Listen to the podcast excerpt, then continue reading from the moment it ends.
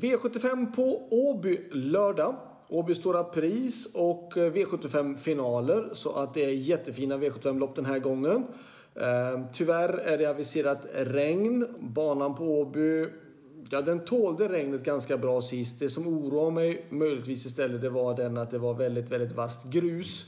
Och det sliter såklart oerhört hårt på fötterna och då kanske det finns någon som kanske överväger att köra med skor. Bland annat jag har någon häst jag funderar på att kanske byta till skor. Um, det får inte vara för vass grus för då sliter det sönder fötterna helt enkelt på dem. Men klart, vass grus dränerar bättre.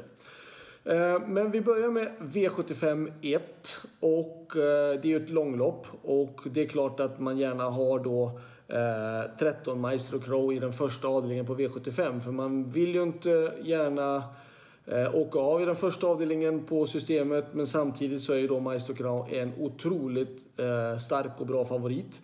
Och jag kan tycka att 13 Maestro Crow är en spik. Vill man gardera då är det först och främst nummer 4 Oracle Tile som är värst emot.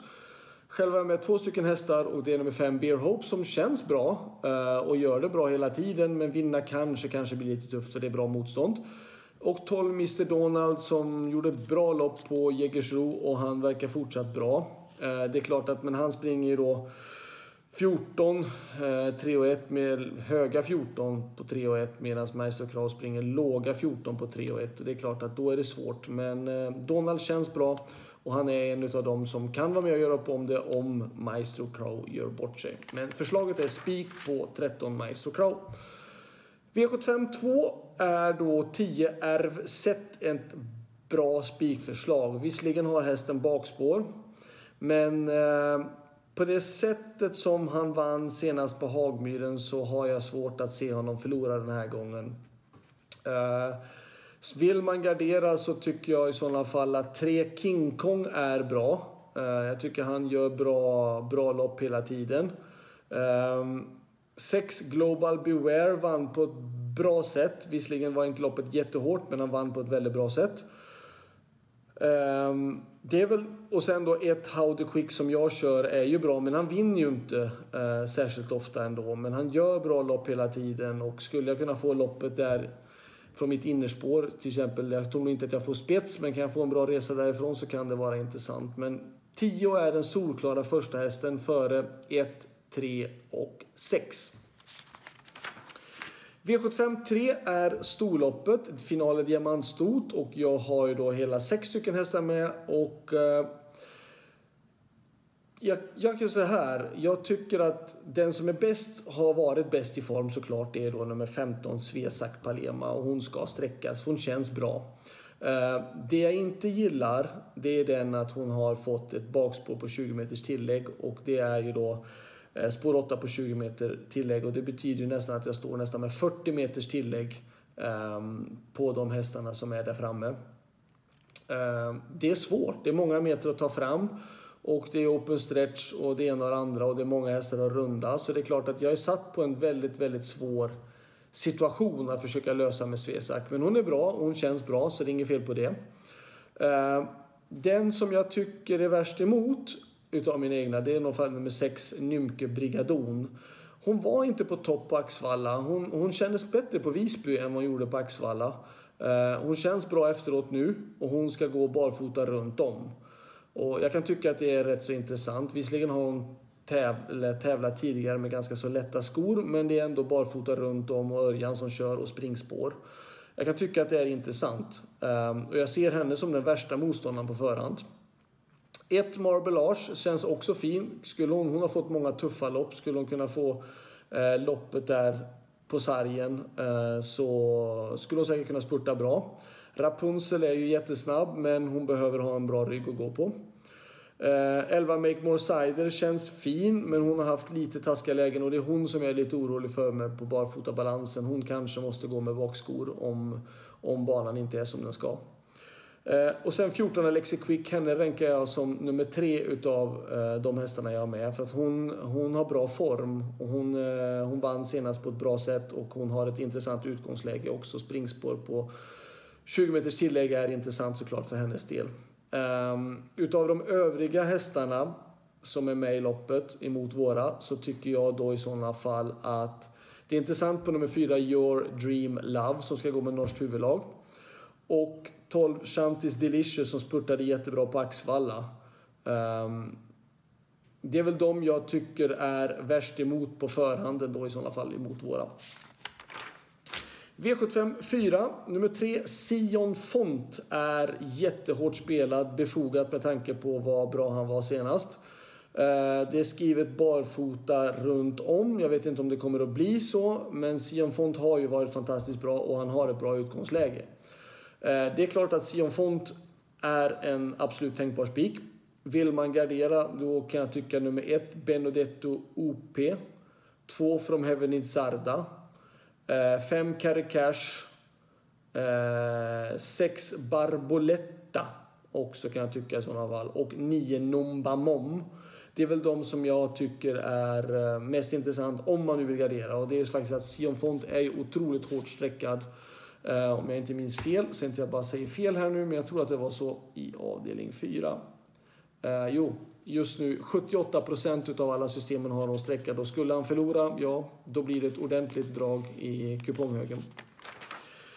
V75 5 Tre Born Unicorn var vinnaren tycker jag i spårlottningen. Jag tror att han kan öppna lite bättre än vad vi har förväntat oss, men behöver han det? Jag vet inte. Det är klart att Femvikens High Yield kanske startar start snabbare än honom och tar ledningen.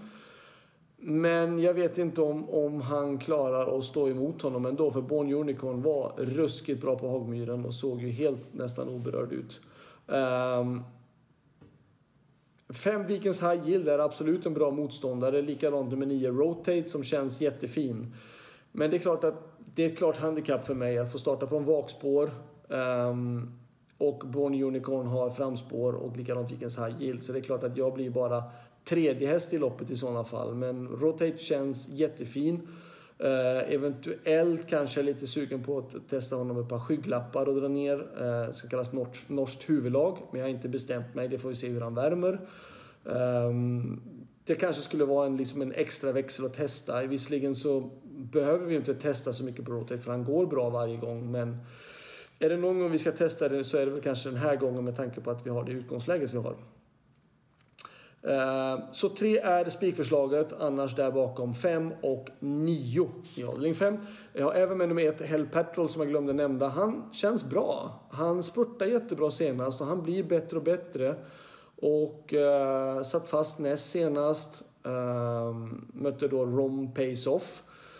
Um, han känns bra. Kan han öppna lite bättre än vad han har gjort så tror jag att han skulle kunna till exempel rå på sig vinnarhålet eller ja, tredje par invändigt. Och därifrån kan han vara farlig. Jag bedömer han som en, som en sjätte, sjunde handare ungefär i loppet. V75 6. Då är det så att jag tycker det här loppet är öppet. Det är klart att nummer 4 Amor Nero Rock är ju bra. Ehm, och vann ju på ett bra lopp på Axvalla. Eh, på ett bra sätt. Men jag tycker att vi har många andra spikförslag och jag tycker att den här kan vi gardera. Ett, The Bold Eagle vann senast. Visserligen fick bestämma en del, eh, men den vann och gick bra. Eh, tre, Rackham kan jag tycka att det är intressant att Örjan ska köra. Fyra, Monero Rock självklart. Fem, Strong Pepper spurtade bra och ska nu gå barfota fram, kan jag tycka är intressant.